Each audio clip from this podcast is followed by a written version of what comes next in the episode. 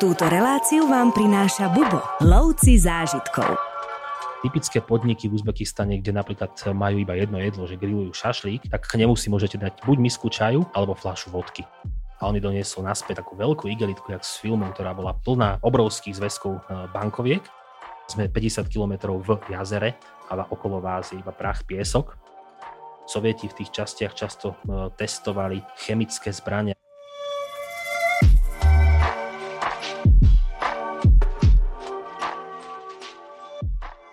Dnes tu znova rád vidím kolegu Tomáša Kubuša, ktorý dokáže veľmi kvetnato a zaujímavo rozprávať o krajinách, ktoré sprevádza alebo ktoré navštívil. No a dneska si niečo povieme o Uzbekistane, o krajine, o ktorej sa u nás všeobecne vie veľmi málo a je zahalená takým rúškom orientálneho tajomstva. Tomáš, vítaj. Ahojte.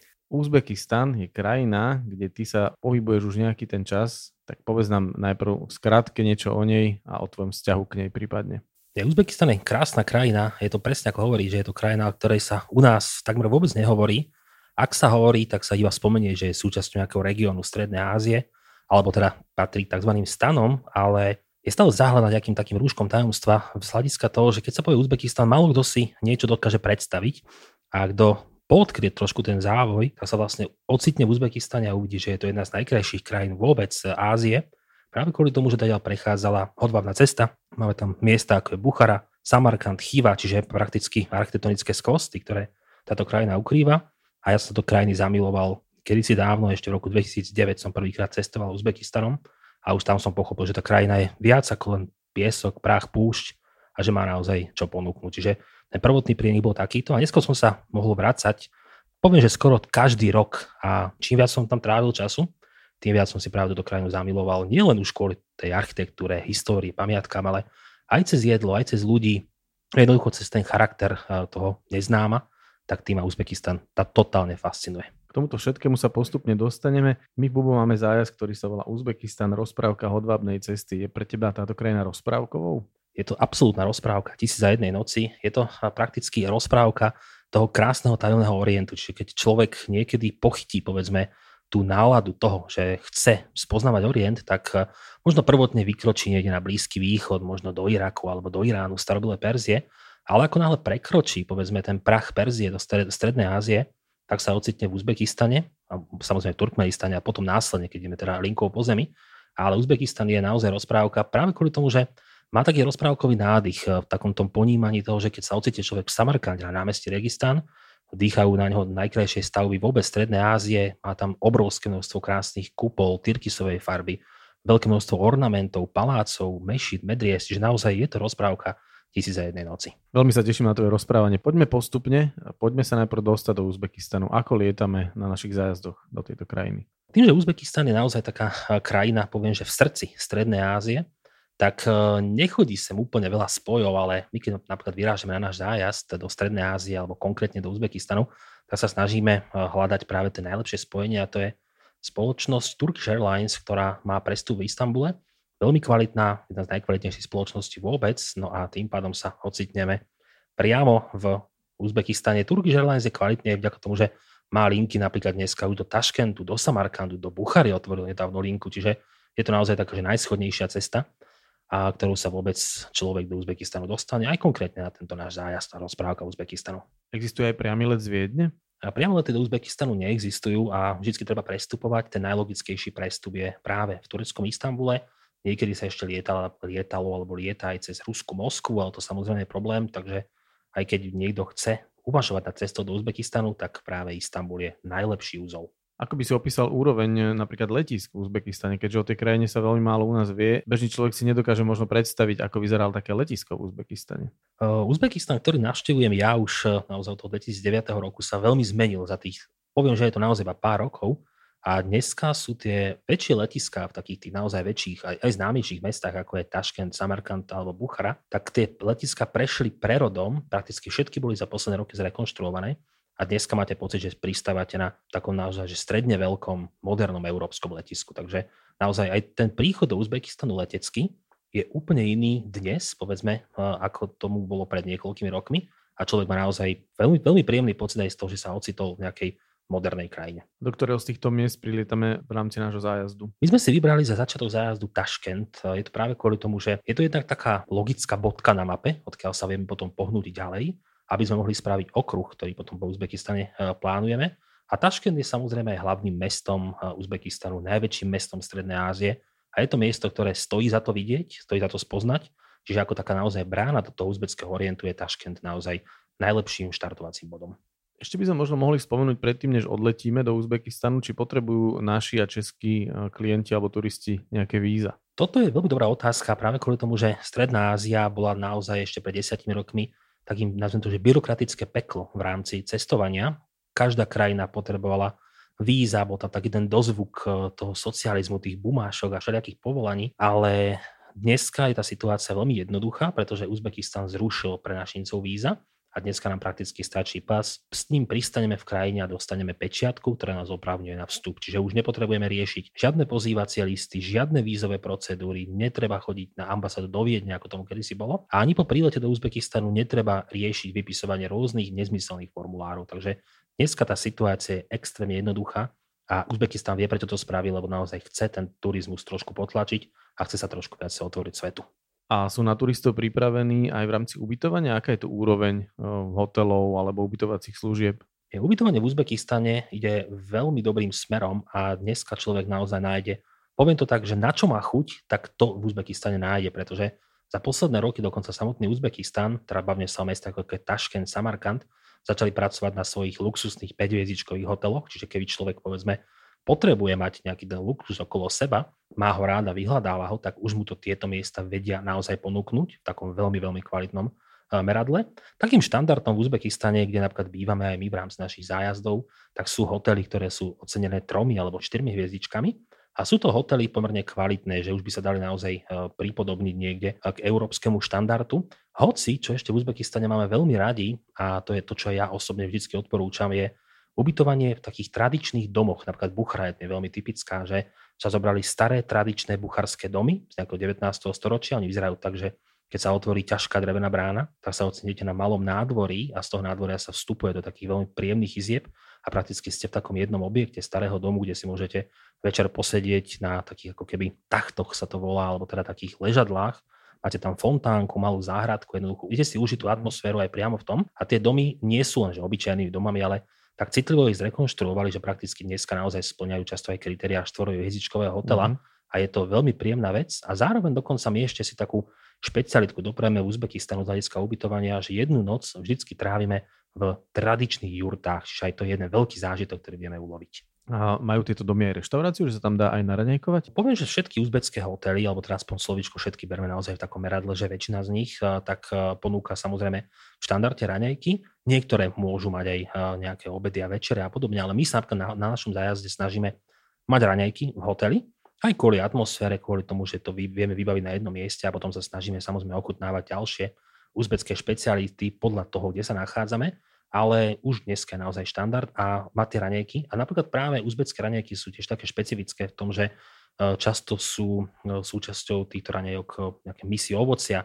hrozno samarkandské, veľmi dobré, alebo čerstvé syry, čerstvé jogurty, čerstvý tvarov, niekedy sa robia palacinky. A kopec zeleniny, vajcia, čiže naozaj je z čoho vybrať. A aj toto je jedno z takých prekvapení, ktoré ľudia zažívajú, že ako vyzerajú práve uzbecké raňajky. A napríklad mňa práve Uzbekistan na raňajky naučili jednu vec a to je to, že keď sa pije čaj z misky, lebo v Uzbekistane sa málo kedy pijava z poháru, ale z také myštičky zvanej pijála, tak eh, namiesto cukru si domáci do tohto čaju eh, dávajú lekvár alebo marmeládu a to si rozmiešajú a vlastne osladí to príjemne čaj. Čiže to je taký zvyk, ktorý som si aj ja priniesol z Samarkandu domov. Mm-hmm, takže si dávaš naozaj ráno čaj s lekvárom? Nie každý deň, ale niekedy si ho dám ako takú nostalgickú jazdu, keď mi už Uzbekistan príliš chýba. A je to lekvár, ktorý si si musel odtiaľ doniesť, alebo sa to dá urobiť aj u nás bežným našim lekvárom? Dá sa to urobiť aj od nás, samozrejme, alebo s našim vlastným lekvárom, ale Uzbeci najčastejšie používajú dulu, čiže lekvár z duly. A tým pádom mm-hmm. ten je možno taký, že není taký veľmi sladký a tým pádom ten čaj potom není presladený, ale už sme to mhm. doma skúšali aj so slivkovým lekvárom alebo s inými mm-hmm. variáciami, takže je tam naozaj ten nádych toho orientu.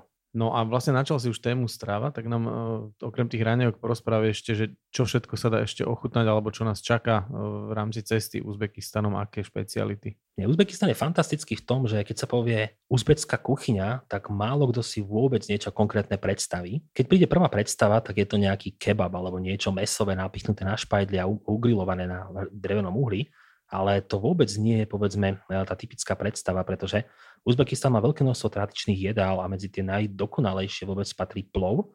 Plov je niečo, ak to chceme opísať našim jazykom, povedzme, že je to niečo ako stredoazijské risotto. Je to taký fenomén, pretože plov v rôznych variáciách máme aj v mnohých iných krajinách sveta, čiže je to nejaký pilaf alebo pulao niekde v indickom subkontinente a podobne. No a plov je jedlo, ktoré sa pripravuje v obrovskom meradle, čiže nedá sa pripraviť úvodzovkách nedá, že naozaj jednu porciu, ale musíte spraviť porciu, ktorá má aspoň 10, 20, 50 až 100 kg. Obrovské množstvo ríže, dáva sa tam balónikový olej, čo je možno pre našince taká trošku e, netypická chuť, ktorú mnohí rozoznajú, že čo je asi v tom plove, lebo niečo im tam nesedí. Ale samozrejme je to všetko chutné, ako má byť. No a nakoniec sa pridá veľké množstvo mesa, najčastejšie nejakého hovedzieho alebo baranieho mesa, také veľké neforemné kusy. No a dusená zelenina v podobe nejakej mrkvy alebo niečo podobné. Aj ten plov môže byť, napríklad v Buchare sa dáva sušené ovoce, hrozienka, v Samarkande zase prepeličie vajcia, čiže aj keď chodíme do Uzbekistanu, tak aspoň jeden obed si dáme naozaj na takom, že absolútne top tradičnom mieste, kam takmer vôbec nechodia turisti, kam chodia iba domáci a musíme trafiť interval medzi 12 a 12.30, lebo uh-huh. za pol hodinu dokážu Uzbeci zjesť naozaj desiatky kilogramov plovu. Okrem toho plovu, tak samozrejme šašlíky, to je taká klasika od Kaukazu cez Strednú Áziu, tak šašlíky nájdete takmer všade, tie najlepšie sú či už z hovedzieho mesa, alebo kuracie šašlíky bývajú, alebo jahňacie, baranie. Bravčovina sa nepodáva, aj keď eh, je, je to teda islamská krajina, ale nie je to tak striktná islamská krajina, ale aj napriek tomu sa ako keby ctia tie niektoré tradície, čiže právčový šašlík nenájdete. No a potom veľmi typické jedlo je napríklad mant, čo sú také ako keby uh, také bochníčky, uh, taštičky, ktoré sú plnené napríklad s mesou mletého mesa s cibulkou, často tiež obeď hovedzieho, baranieho, jahňacieho a tie sa podávajú s čerstvým jogurtom, čiže to je veľmi dobrá vecička. Niekedy, keď je sezóna, na jar sa podávajú mante s tekvicou, napríklad takou rozmletou alebo rozvarenou tekvicou, čiže taká vegetariánska verzia, lebo Uzbekistan napríklad nie je typická krajina pre vegetariánov, kvôli tomu, že skoro všetky tie jedlá typické uzbecké obsahujú nejakú zložku mesa, či už menej alebo viac, ale stále tam vieme nájsť niečo zaujímavé. A čo je super na Uzbekistane je zelenina. Čiže možno to znie tak, že čo môže byť zaujímavé na zelenine, ale naozaj tam tá zelenina má stále chuť. Čiže keď si dáte rajčinu, chutí ako rajčina, mm. keď si dáte papriku, chutí ako paprika a niekedy vám naozaj stačí obrovská misa, iba naozaj nahrubo nakrájanej zeleniny a tešíte sa z toho ako malý chlapec, keď zahryzujete si a poznáte tie chute z detstva, ktoré sa nejakým spôsobom v modernom svete vytratili. Čiže tradičné polnohospodárstvo asi ešte. To áno, Uzbekistan je eh, práve že veľmi tradičná polnohospodárska krajina. Gro krajín je stále eh, obrábaná najmä mm. na týchto polnohospodárských políčkach. Samozrejme, baluna je tá plodina, čo je prvé husle, ale veľké množstvo ovocia, veľké množstvo zeleniny a je to v tej kuchyni naozaj veľmi dobre cítiť. Ešte si spomínal v rámci raňajok ovocie. Aké ovocie sa tam dá ochutnať alebo aké pestujú v Uzbekistane? Čo sa týka ovocia, tak úplne najtypickejšie, najlepšie vôbec, tak to je samarkandské hrozno. Keď je sezóna, práve niekedy takže doznieva leto, začiatok jesene, tak e, sú trhoviska zaplavené doslova tonami e, samarkandského hrozna keď ho vidíte pred sebou, tak ono vyzerá inak ako nazvem to tu naše hrozno, lebo my máme tie bobulky také pravidelné. Mm-hmm. Samarkandské hrozno má bobulky také predlžené, čiže niekedy má tá bobulka, môže mať 7-8 cm a je mimoriadne sladké. Takže dokonca Uzbeci vyrábajú aj víno v Samarkande. Aj to chodíme napríklad ochutnávať v rámci našich zájazdov, keď máme no, prehliadku Samarkandu. Ale hrozno patrí medzi top. Takisto melóny, červené melóny alebo dyne tak napríklad červené melóny, tak tie patria medzi že vôbec najlepšie na svete.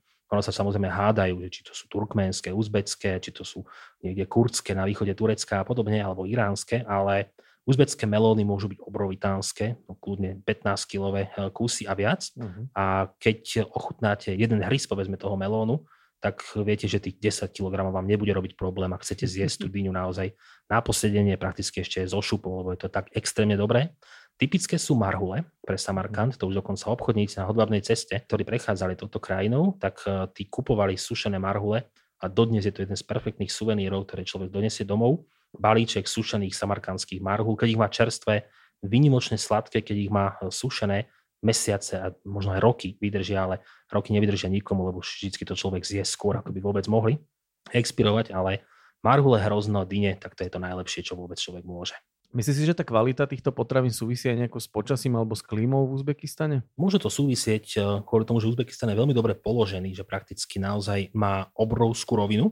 On má aj kopce niekde na severe Taškentu, pohode Čimgan a podobne, ale keď sa bavíme o polnohospodárskej pôde, tak je tam obrovitánska rovina eh, s veľmi dobrým zavlažovaním a je to krajina, ktorá je horúca. Takže naozaj tieto plodiny, ktoré potrebujú mať to slnko a teplo, tak tým sa v Uzbekistane mimoriadne darí. A myslíš si, že v zmysle toho, aké tam počasie je Uzbekistan celoročnou krajinou, alebo sú skôr nejaké sezóny, kedy by si odporúčal ho navštíviť? Ja poviem zo svojho hľadiska, že Uzbekistan je celoročná uh, krajina, práve kvôli tomu, že každé ročné obdobie je špecifické, ale keby som si chcel Uzbekistan najviac užiť z hľadiska turizmu a podobne, tak by som tú sezónu trošku vypichol, pretože jar a jeseň sú najlepšie ročné obdobia, ako si užiť túto krajinu Jar je kvôli tomu, že e, máme v priemere povedzme tých 25 stupňov už koncom jary 30 a podobne, čiže stále veľmi príjemné z hľadiska, povedzme, keď to porovnáme s našimi teplotami, že si človek pôjde trošku oddychnúť do tepla. A je to pekné kvôli tomu, že Uzbekistan na jar je zelený. Všetko je zelené. Kadeľ človek prechádza, cíti tam ako keby sa zrodil ten nový život po zime a všetko je krásne tyrkisové, zelené, z hľadiska eh, kupôl, zelené z hľadiska krajiny a všetko má taký krásny, krásny kontrast. Uh-huh. A jeseň, tak tá je zase veľmi príjemná z hľadiska teplo, že už opadnú tie letné horúčavy a trošku ako keby možno menej turistov by som povedal a tým pádom je to také, také možno komornejšie a preto by som tu jeseň zobral. Najmenej turistov chodí v lete, takže ak niekto naozaj chce zažiť Uzbekistan, poviem, že mimo nejakej turistickej sezóny, tak leto je na to geniálne ale treba počítať s tým, že naozaj bude 40 stupňov a viac, pretože e, miesta ako napríklad Samarkand alebo Buchara, tak oni boli kedysi oázami na odbavných cestách, no a tým pádom naozaj sú obklopené takouto krajinou, možno trošku nehostenejšou. Samarkand má kopce na okolo, čiže trošku ten Vánok príde, ale Buchara tie kopce nemá vôbec. Buchara je na rovine a Buchara v lete naozaj znamená 43 stupňov, 45 stupňov a podobne. Čiže možno to nie je pre každého, ale keď mi to nerobí problém, a chcem ho zažiť, ten Uzbekistan trošku prázdnejší, tak leto. Ja mám napríklad veľmi rád leto v Uzbekistane, aj keď je človek spotený od rána od 7 do polnoci, ale vie si to užiť naozaj dokonale. Uh-huh. A čo možno, že nejaké upršanejšie obdobia? Dáš Uzbekistan samozrejme pozná, to je prakticky napríklad obdobie tej, nazvem to, našej zimy, aj tie zimy sú trošku miernejšie v rámci Uzbekistanu, ale sú tie mesiace, ako je december, kedy môže sprchnúť, alebo začiatok jary, napríklad ja si pamätám dažde ešte niekedy v marci, ale nie je to o tom, ako niekde v juhovýchodnej Ázii alebo indický subkontinent, kedy máme monzúnové obdobia a podobne. Takéto niečo Uzbekistan nepozná. Skôr je to niečo, by som povedal, že ako u nás, že u nás prichádza jar, prichádza trošku viac zrážok, aprílové počasie, tak takéto niečo pozná aj Uzbekistan, hoci možno by som to aprílové počasie hodil niekde do februára, marca, takže zrážky sú, ale mhm. nie je to nič také, že by to človeka paralizovalo na niekoľko dní. Čiže ak by sme sa v zmysle počasia mali baviť aj o Batožine alebo o tom, ako sa zbaliť do Uzbekistanu, tak e, máš nejaké typy, čo si nezabudnúť alebo naopak, čo si brať vôbec netreba? Čo sa týka oblečenia, tak e, naozaj treba myslieť na to, že bude teplo. Aj keď človek pôjde v máji, ak pôjde v lete, tak to bude dvojnásobok. Ak pôjde v októbri, tak stále bude naozaj to teplé počasie. Ale záleží podľa toho, kam človek ide. Pretože ak ostáva napríklad v mestách, ako je Taškent, Samarkand, Buchara, tam bude to počasie prakticky konštantné. Je dobré mať so sebou aj nejaký kúsoček konzervatívnejšieho oblečenia, ak človek ide navštevovať mešity alebo mm, medresy alebo niečo v rámci islamských pamiatok, tak v tomto áno. Napríklad často plavky nie sú nejaká potrebná časť batožiny. Niektoré hotely už bazény majú, ale poviem, že drvivá väčšina uzbeckých hotelov bazén nemá, lebo sú často také menšie rodinné hotely alebo tie buchárske domy staré, naozaj tie bazény ľudia nepoznali, takže plavky si do Uzbekistanu netreba brať. A potom napríklad môže prísť nejaká taká zrada z hľadiska počasia, keď človek ide napríklad práve k tým jurtám, ako aj my chodievame, teraz chodívame aj k oblasti Aralského jazera, a tam napríklad už na jeseň, kedy v Chive, e, mesto na západe Uzbekistanu, máte napríklad 25-30 stupňov, tak v tom istom čase, len o deň neskôr, keď sa tam prepravíme, spíme napríklad v jurtách a večer, ako je všeobecne známe, že na púšti sa zvykne ochladiť, tak e, aj to Aralské jazero je dneska prakticky už púšť Aralkum, a keď máme v tej chybe 25 stupňov, tak prakticky v noci v okolí Aralského jazera môže padnúť teplota na 5 stupňov. Takže ak človek vie, že ide spať do jurty, mimo leta, lebo v lete je horúco aj v rámci jurt samozrejme, ale ak viem, že idem na jeseň spať do jurty, tak je dobré mať so sebou mikinu alebo sveter, dlhé nohavice, A naozaj veľa ľudí nevie si predstaviť, že tá teplota môže padnúť aj o 20 stupňov a že naozaj môže byť aj chladno. A spomínal si aj návštevu pamiatok, existuje tam nejaký striktný dress code, napríklad zakrývanie vlasov a podobné veci? Čo sa týka striktného dress code, tak ten v Uzbekistane nie je, lebo Uzbekistan je islamskou krajinou, ale súčasťou Strednej Ázie. No a práve ten islám v rámci Strednej Ázie ako náboženstva sa drží, ale vôbec nemá nejaké veľmi konzervatívne črty. Vonkoncom nie ako v Iráne, kde musí aj turistky mať zahalené vlasy, alebo nie je to ako napríklad na Blízkom východe, kde naozaj je predpis, aby boli aj dlhé nohavice a podobne na niektorých eh, miestach alebo v niektorých oblastiach. Čiže Uzbekistan niekde levituje medzi takým tým liberalizmom a konzervativizmom v rámci odievania, ale možno taká tá elementárna slušnosť ak človek naozaj do nejakej tej mešity alebo na nejaké to sveté miesto, k hrobke nejakého svetca ide, aby trošku dbal na to oblečenie. Čiže aby nemal odhalené kolená, ramena, vonkoncom nie. Takže skôr je to na, takýto, možno poviem, že zdravý sedliacký rozum, aj keď niekedy to naozaj zvádza k tomu, že je vonku 35 stupňov, tak nechce mať povedzme dlhé nohavice, čo každý z nás absolútne chápe, ale Uzbeci to naozaj nakoniec veľmi ocenia. Ale nejde o to, že by to bolo predpísané, je to skôr také osobné rozhodnutie z hľadiska rešpektu. Toto sme sa viackrát bavili už aj spolu, že ten rešpekt tej kultúry a tá snaha zapadnúť a ukázať im, že naozaj máme úctu k ich tradíciám je vždy veľmi príjemná aj pre domácich a človek si potom aj viac užije tie pamiatky. Aj. Keď sme ešte pri Batožine, ešte mi prosím ťa povedz, ako tam funguje elektrina, či treba nejaké adaptery na zásuvky, aby sme nemali problém nabíjať naše zariadenia? Netreba žiadne adaptéry, všetko funguje prakticky tak, ako to poznáme z domu, takže ja osobne nenosím nič takéto do Uzbekistanu a vždycky si viem nabiť či už notebook, telefón alebo fotoaparát bez nejakého problému. Ešte by som spojil tému batožiny a potravín alebo stravy. Ako je to s alkoholickými nápojmi? No a opäť sa dostávame k tomu, čo som už párkrát spomenul, že je to síce islamská krajina, ale je to iná islamská krajina a práve na, v tomto poli alkoholických nápojov mimoriadne cítiť to, že tá krajina bola ovplyvnená práve Ruskom, pretože eh, Rusi naozaj, keď rozťahli sovietský zväz a pričlenili eh, tieto okolité krajiny eh, dnešnej Strednej Ázie, tak ako keby sa snažili v úzokách eliminovať ten islám, no a tým pádom za tie naozaj 10 ročia to obrazne povedané vymlátili ľuďom z hlav a preto je dneska taký ten vzťah k islamu pomerne vlážny a vôbec nie je problém nájsť alkohol v rámci Uzbekistanu. Dokonca vy ho nemusíte ani hľadať. To je ten paradox, že často aj také tie typické podniky v Uzbekistane, kde napríklad majú iba jedno jedlo, že grillujú šašlík, tak k nemu si môžete dať buď misku čaju alebo fľašu vodky. Takže prakticky niekedy nemajú nealko nápoje ako nejakú kolu a podobné veci, na ktoré sme zvyknutí, ale vodka a čaj, tak to sú ako keby dve komodity, ktoré skoro vždycky sú. Takisto eh, sú obchodíky, ktoré sú špeciálne na alkohol. Takmer každý bazár vo väčšom meste má svoje špeciálne alkoholické obchodíky, takže ten alkohol je naozaj, nazvem to, že všade prítomný. A je to aj tým, že aj Uzbeci sami robia napríklad, vlastne robia víno, ako sme spomenali mm-hmm. pri uh, hrozne, že majú víno chovrenko, takisto robia napríklad eh, koňaky uzbecké, vodky, takže aj je tu kopec lokálneho alkoholu, ktorý sa dá, dá vyskúšať.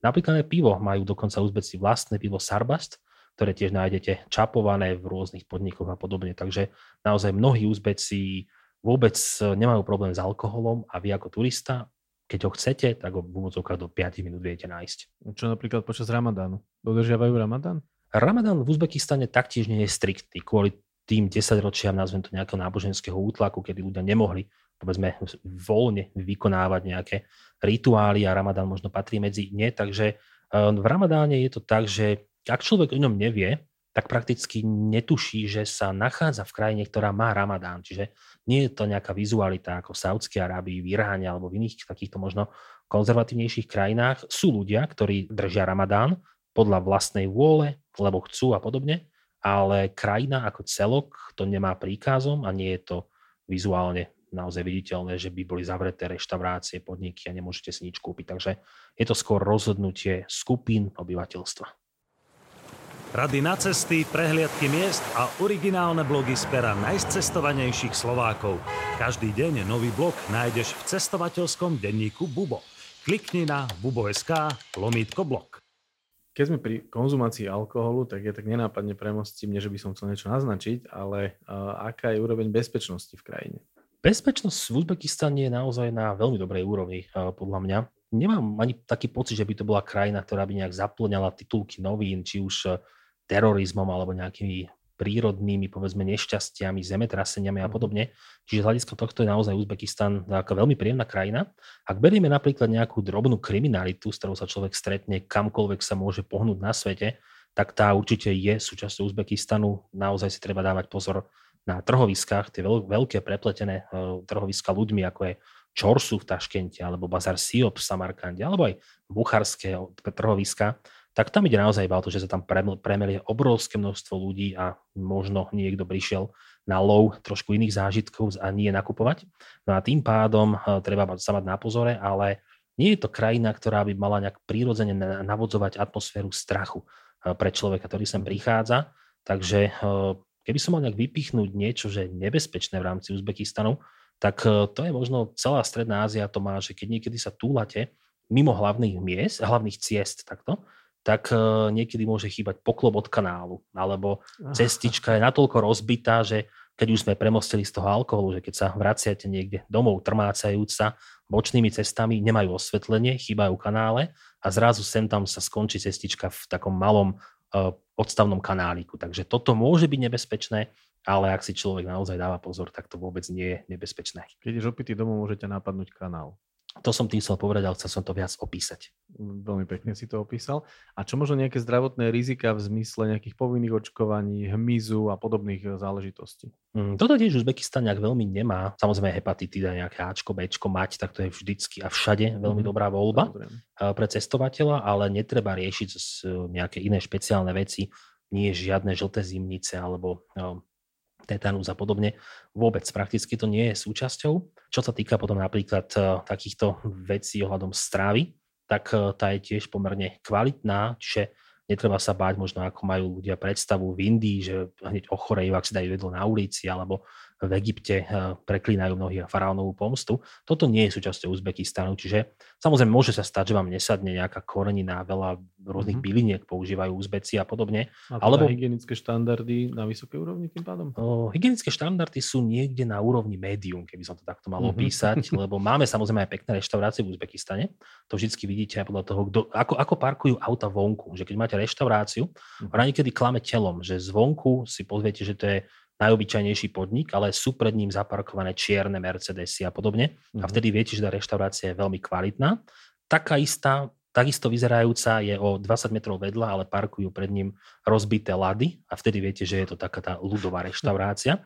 Čiže tam je samozrejme štandard o čosi nižší, ale no, hovorím, nie je to taká tá krajina typická pre brušné problémy. Takže mm-hmm. čo som si všimol, že niektorí ľudia majú napríklad problém s tým bavlníkovým olejom, že ten im napríklad nerobí dobre, ale nie je o tom, mhm. že by prišli prehánky po ňom a podobne, ale možno nejaká ťažoba na bruchu alebo no. žalúdku, lebo človek nie je zvyknutý na ňo, ale je to neudeliteľná súčasť uzbeckej kuchyne, čiže nedá sa povedať napríklad v reštaurácii, že ja chcem plov, ale bez bavlníkového oleja. To mhm. prakticky mm-hmm. neexistuje takáto koncepcia. Ty chceš plov, ale k tomu tú fľašu vodky. No to mnohí hovoria, že tá fľaša vodky je dobrá kvôli tomu, že potom ten plov ide rýchlejšie. Verím, že smerom nadol. Ja zase odporúčam k plovu misku, alebo radšej kanvičku zeleného čaju. Lebo tam zase Uzbeci tvrdia, že plov je sám o sebe mastný. Naozaj mm. niekedy pláva v oleji. A práve ten zelený čaj dokáže ako keby v úvodzovkách zničiť alebo pobiť tú mastnutu v tom tele. Takže plov a čaj ide naozaj veľmi dobre k sebe. Dokonca šašlík a čaj má tiež ísť veľmi dobre k sebe. Ty si mi nepriamo nahral na ďalšiu tému, pretože si spomínal rozbité cesty a zaparkované autá rôznych kategórií. Povedzme si niečo o infraštruktúre, o doprave, akú dopravu my využívame počas našich zájazdov, ako sa po krajine vôbec dá prepravovať. Tým, že Uzbekistan je obrovská krajina, tak eh, toto je veľmi dobrá otázka, lebo mnohých prekvapia odpovede.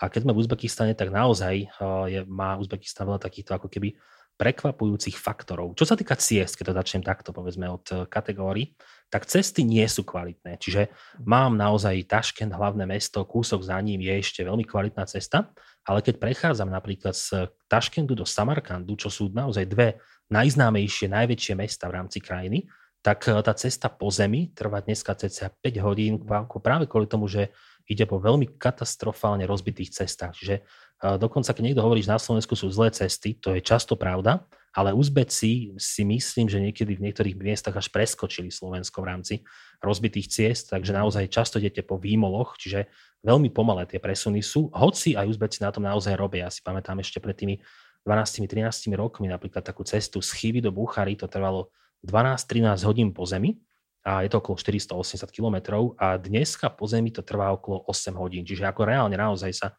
na tom niečo robí, ale stále je to také jemné peklíčko. Zatiaľ, čo obrovské prekvapenie sú železnice v rámci Uzbekistanu. Uh-huh. Ešte pred tými desiatimi rokmi, keď som napríklad cestoval uh, sám v Uzbekistane, tak to boli tie staré, nazvime to, že sovietské vlaky, ktoré sú stále pomerne kvalitné na tie presuny, ale trvalo to neuveriteľne dlho. Čiže boli to také, v úzovkách malé etapy transsibirské magistrály. Zatiaľ, čo dnes uzbecká železnica už má tak kvalitnú trať, alebo tak kvalitné trate, majú rýchlo vlaky zvané Talgo zo Španielska a sú prepletené tieto Talga s Uzbekom takým štýlom, že prakticky už dneska spájajú Chivu s Bucharou, Bucharu so Samarkandom, Samarkand s Taškentom. A ten mhm. príklad je to, že keď e, zo Samarkandu do Taškentu ide človek po zemi autom alebo autobusom, ide 5 hodín a vlakom to trvá asi 2 hodiny 40. Mhm. Čiže reálne toto je obrovské prekvapenie. Tie vlaky prekračujú 160 km za hodinu, čiže je to niečo, čo naozaj človek nečaká vôbec v tejto krajine. A takisto napríklad Uzbekistán, tým, že je to krajina obrovská, využíva aj lokálne aerolinky, čiže uh-huh. aj nimi sa dá preletieť. A náš zajazd tiež vyzerá vlastne tak, že keď my prídeme do Taškentu, pozrieme si Taškent a najdlhší presun celého zájazdu spravíme práve leteckým presunom, kedy letíme z Taškentu do Nukusu, kvalitnou uzbeckou aerolinkou. Nukus je ako keby úplne na západe krajiny, to je uh-huh už výpadovka smer Aralské jazero alebo Aralské more, ak chceme. Tam presadneme do Jeepov, pretože Aralské jazero je príbeh katastrofy, ktorá sa udiala e, v týchto miestach, čiže prakticky sa stratia cesty. Už e, za mestom ako je Mojnak a podobne už prakticky neexistujú cesty, takže musíme mať GP 4x4, lebo prechádzame po bývalom dne Aralského jazera, čiže vyslovene po takej ničote a potom následne, keď sa vraciame do Chivy, tak už prechádzame krajinou autobusmi do Buchary, do Samarkandu. A v Samarkande nastupujeme práve na tento rýchlo vlak a tým pádom ako keby si dáme aj, aj to lietadlo, aj tie GP, aj autobus, aj rýchlo vlak a prakticky vyťažíme ako keby všetko z tejto typickej dopravy dneška. Povedzme si ešte niečo na také dotvorenie obrazu o krajine, o uzbeckej mene, o tom, ako tam fungujú platby, či je to krajina hotovosti, alebo sa tam dá platiť už aj bezhotovostne, či sú tam bankomaty a podobne tomto sa Uzbekistan veľmi vyvíja, dokonca by som povedal, že až radikálne vyvíja, pretože menou je uzbecký som. No a keď sa trošku zase vrátim do toho, že ako to bolo predtým, ako je to dnes, tak Uzbekistan spravil neuveriteľne veľký posun z hľadiska povedzme nejakých peňazí. Ešte pred niekoľkými rokmi mal totiž Uzbekistan ako keby oficiálny kurz a potom mal čierny kurz alebo neoficiálny kurz. No a to bola taká veľmi zaujímavá vec v rámci eh, krajiny, pretože Napríklad e, to fungovalo tak, že ak ste si chceli zameniť napríklad 1 euro, tak e, ste mohli dostať v oficiálnom kurze, a to teraz si už iba tak, že vymýšľam tie kurzy, aby som dotvoril tú atmosféru, tak ste mohli dostať napríklad 2000 somov v rámci banky, alebo ak ste išli na čierny trh, tak ste mohli dostať 8000 somov. Takže tým pádom samozrejme nikto nechcel meniť e, na nejakom oficiálnom mieste, ale zároveň Uzbekistan spravil to, že malo by byť trestné, ak vás chytia meniť si čierne peniaze na trhovisku. Takže veľmi taká bizarná situácia. My sme to riešili tak, že sme samozrejme cez naše eh, kontakty, ktoré máme roky v Uzbekistane, eh, fungovali tak, že sme vyzbierali si peniaze a vždycky sme odovzdali nášmu partnerovi peniaze, ktorý nám to prehnal čiernym trhom a on mi doniesol naspäť napríklad takú veľkú igelitku, jak s filmom, ktorá bola plná obrovských zväzkov eh, bankoviek. Ja som to vysypal na postel vo svojej izbe, zavolal som ľudí, aby si prišli spraviť fotky, ak chcú mať naozaj pyramídu z peňazí a potom som, som to rozpočítaval asi hodinu a ak mi to dal 100 eur, no tak dostalo do mňa ani nie, že 200 tisíc somov, ale 1,5 kila bankoviek a tým, tým sme platili. Dneska to už funguje našťastie inak, alebo našťastie, ono to vtedy bolo zaujímavé samozrejme vidieť, ale dneska je to jednoduchšie. Peniaze už e, majú jednaký kurz, čiže už neexistuje čierny trh, rovnaký kurz máte v banke ako na ulici, čiže už vás to nenúti e, špekulovať a hľadať cesty. A takisto už dokonca sa aspoň vo väčších mestách objavujú bankomaty, čiže už sa naozaj dá vybrať aj lokálna mena v rámci bankomatov za nejaké menšie poplatky, ale stále je to voľba. Aj napriek tomu by som povedal, že Uzbekistan je krajina hotovosti, čiže nie je dobre sa spoliehať v tejto krajine na to, že však mám kartu, dve, tri alebo koľko chcem, a všetko vybavím, lebo to naozaj nevybavíte, pretože v takých tých menších obchodíkoch nezaplatíte kartou, mhm. v menších reštauráciách nezaplatíte kartou, na trhovisku takisto nie. Čiže yes. Eh, naozaj ako keby táto krajina ešte stále čaká nejaká tá revolúcia eh, platovná, ale už aj ten obrovský posun od čierneho trhu do oficiálnych kurzov je veľmi zaujímavý, no a tým pádom eh, ja si vždy beriem zo sebou hotovosť.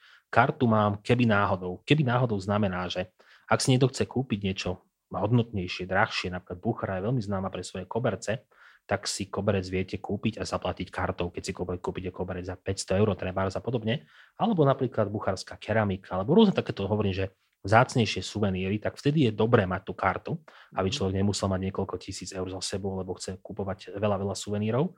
To využije, ale v takom nazvem to, že dennom živote alebo bežnom každodennom živote, tak tá karta naozaj ako keby nemá v tomto momente ešte veľké opodstatnenie. A také veci ako platba mobilom a podobne, tak to je dneska ešte stále iba v plienkach v rámci krajiny. Ale keď spomínaš mobil, môžeš ešte pre zaujímavosť povedať, aké je tam treba pokrytie alebo nejaký dátový roaming a podobne. Čo sa týka mobilného signálu, tak ten je, zase, ten je úplne v poriadku. Čiže aj keď človek by chcel fungovať napríklad na lokálnej SIMke, čo je čoraz populárnejšie pri cestovaní. V Uzbekistane sa to dá vybaviť. Uh, väčšina ľudí trávi naozaj ako keby ten čas v mestách, takže tam, to signál, tam ten signál je aj mobilné pokrytie, aj dáta, internet viete využívať. Dneska už dokonca aj štandard mať v hoteloch internet, takže naozaj už e, to nie je o tom, že by ste hľadali internetové kaviarne niekde v starých labyrintoch miest, ale viete to všetko využiť. Jedine, kde môže toto e, zlyhávať, tak sú napríklad práve tie odlahlé oblasti, keď idete k jurtám, k Aralskému jazeru, že samozrejme logicky nemáte no, vedľa seba nič, takže ani ten signál, alebo keď idete k jazeru Ajdarku, zase na severe Uzbekistanu. Čiže opäť platí to klasické, čo asi všade na svete, čím ďalej od civilizácie, tým menej paličiek na mobile. Tomáš, ty si spomínal medzi rečou kopec, kopec miest, ktoré navštívime a ktoré uvidíme počas tohto zájazdu. Povedz mi, dajme to zase na tých top 5, lebo viem, že ty by si dokázal rozprávať ešte ďalšiu hodinu o miestach, ktoré navštívime. Daj mi tvojich top 5 Uzbekistanu. Top 5 je málo, ako tomu už býva dobrým zvykom, ale keby som ich zobral nejak chronologicky, ako ide povedzme náš zájazd, ale aj celkovo ako krajina, tak e, naozaj by som zobral Taškent, potom by som dal oblasť Aralského jazera, Chivu, Samarkand a Bucharu. Čiže to je naozaj taká kostra, ktorú ja si myslím, že každý by mal v Uzbekistane nejakým spôsobom e, vidieť. Taškent je tam preto, lebo je to pekná brána do tohto orientálneho sveta celého Uzbekistanu. Je to mesto, ktoré ako veľa ľudí nejakým spôsobom možno odsúdi, že nič v ňom nie je, netreba tam strácať čas, ale ja to nemyslím, pretože Taškent má v sebe naozaj kus e, tej takej tej uzbeckej duše, možno nie potiahnutou históriou, ale tej duše v tom, že ako, ako funguje tá krajina dneska, že mám tu obrovský bazár Čorsu, najväčší vôbec v Strednej Ázii. Mám tu napríklad aj spomienky na minulosť, pretože je tu malinká medresa Mojemu brak s najstarším Koránom vôbec, ktorý teda existuje na svete. A nie je to v tých veľkých, povedzme, nejakých múzeách niekde v Káhire, Damašku alebo Alepe, Bagdade alebo v, Med- v Meke či v Medine, ale je práve tu zaujímavo v Taškente, čiže aj takúto unikátnu vec z čias kalifa Osmana viete vidieť na vlastné oči. Je tu medresa Barachon zo 16. storočia, ale aj menšie, povedzme, eh, také tie novšie pamiatky, pamätníky, či už zemetrasenia, lebo Taškent mal tú smolu, že on bol prakticky takmer zrovnaný so zemou jedným veľmi silným zemetrasením v druhej polovici 20. storočia. Sú tu pomníky plačúcej matky, lebo veľké množstvo Uzbekov zahynulo v druhej mm-hmm. svetovej vojne. Čiže sú tu také ako keby také, také relikty toho 20. storočia, starších čias a tie sa v Taškente prelínajú. A zaujímavosťou v Taškente je napríklad aj život, pretože popoludne sa zaplňa námestia, kde sa stretávajú študenti, rodiny s deťmi a podobne. Pije sa čaj, grillujú sa šašlíky, čiže veľmi príjemné. A takisto je veľmi príjemné odviesť sa starým metrom v rámci Taškentu, pretože je tam najstarší systém metra v rámci Strednej Ázie a môžete obdivovať eh, metro, ktoré bolo postavené po vzore moskovského. Čiže keď človek pozná moskovské, že každá stanica obrazne povedané je umeleckým dielom alebo nejakým ako keby vstupom do galérie, tak aj Uzbekistán s Taškentom má niečo mm. podobné. Čiže ten Taškent má naozaj niečo v sebe. To Aralské jazero je zase príklad takého absolútneho opaku. Kým Taškent, Samarkand, Bucharu, Chivu, to všetko tvoria ľudia, história, tak Aralské jazero je príklad toho, kam môže zaviesť povedzme eh, človeka nejaká homba, za, ani nepoviem, že za nejakými pokladmi alebo možno za nejakým sebectvom kvôli tomu, že Aralské jazero bolo kedysi obrovitánske jazero plné sladkovodných rýb, ktoré dávalo život tisíckam, tisíckam ľuďom, ľuďom, ktoré tam žili cez rybolov, cez nejaký kvázi malý turizmus a podobne, ale uh, sovietskí inžinieri a plánovači sa rozhodli, že to nie je dobrý nápad a lepším nápadom bude zobrať vodu z tohto jazera, prekopať Uzbekistan uh, systémom obrovitánskych kanálov a prakticky tú vodu z Aralského jazera vziať aj z rieky Amudária a zaplaviť ňou ako keby celý centrálny Uzbekistan. Na strane jednej áno, naštartovala sa polnohospodárska, nazvem to revolúcia, obrovské množstvo pracovných miest, jedla, bolo treba nasytiť e, túto obrovskú krajinu. Na strane druhej Aralské jazero sa začalo svrkávať, až sa prakticky dneska, nepoviem, že úplne strátilo, ale je to naozaj, je iné o ňom čítať, počuť, iné ho niekde vidieť na internete a je iné byť niekde, povedzme, keď vám povie domáci človek, ktorý nás často sprevádza, ktorý povie, že tu sa plavil na loďke, lebo navštevoval babku, ktorá bývala na ostrove a dneska po mhm. ostrove nemáte prakticky žiadnu, žiadnu stopu. Uh-huh. A potom vám povie, že teraz sme 50 km v jazere a okolo vás je iba prach, piesok.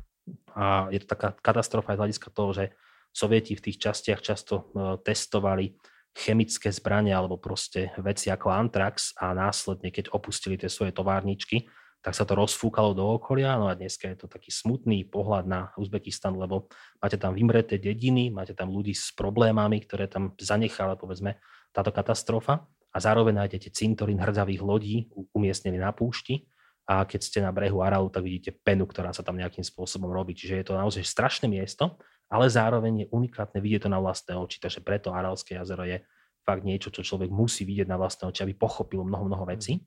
Chivu tu som dal v rámci chronológie na tretie miesto.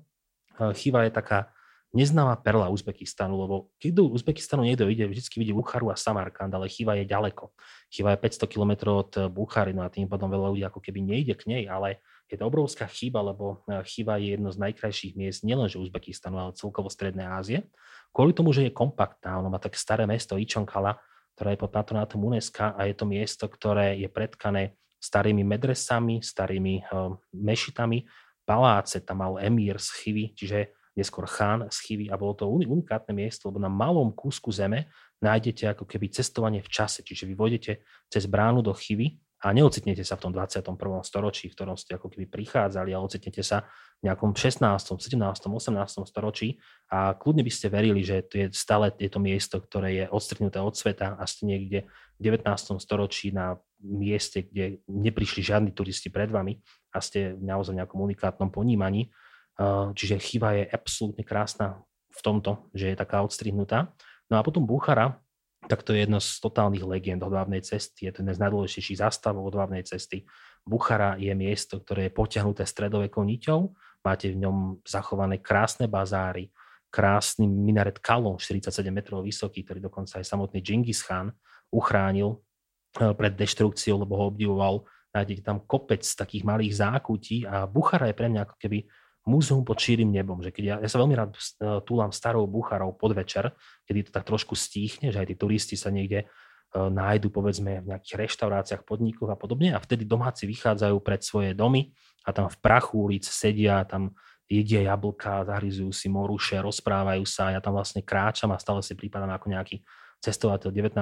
storočia, ktorý uh, to teraz zrazu objavila chce to nejakým spôsobom rozpovedať niekde doma. Takže Buchara má akoby takú tú patinu histórie, ktorá je potiahnutá naozaj neuveriteľným množstvom pamiatok. Zatiaľ, čo Samarkand je absolútne odlišný, že mnoho ľudí hovorí, že Buchara Samarkand je to jednak jednej, ale kým Buchara je to múzeum pod šírim nebom, kompaktné, krásne mesto, tak Samarkand je moderné mesto, ktoré je akoby predkané obrovskými reliktami. Čiže v Samarkande človek vníma tú obrovitanskú monumentalitu veľkých stavieb a prakticky Samarkand je miesto, ktoré sa spája s Timurom Veľkým, čiže jeden z najväčších postav vôbec uzbeckej histórie. To, či už bol tyran, alebo vrah, alebo e, to bol dobyvateľ, to už samozrejme je debata na úplne inú tému, ale Uzbeci milujú Timura. Mnoho dokonca detí sa volá Timur, čiže je to stále to meno, ktoré veľmi, veľmi rezonuje.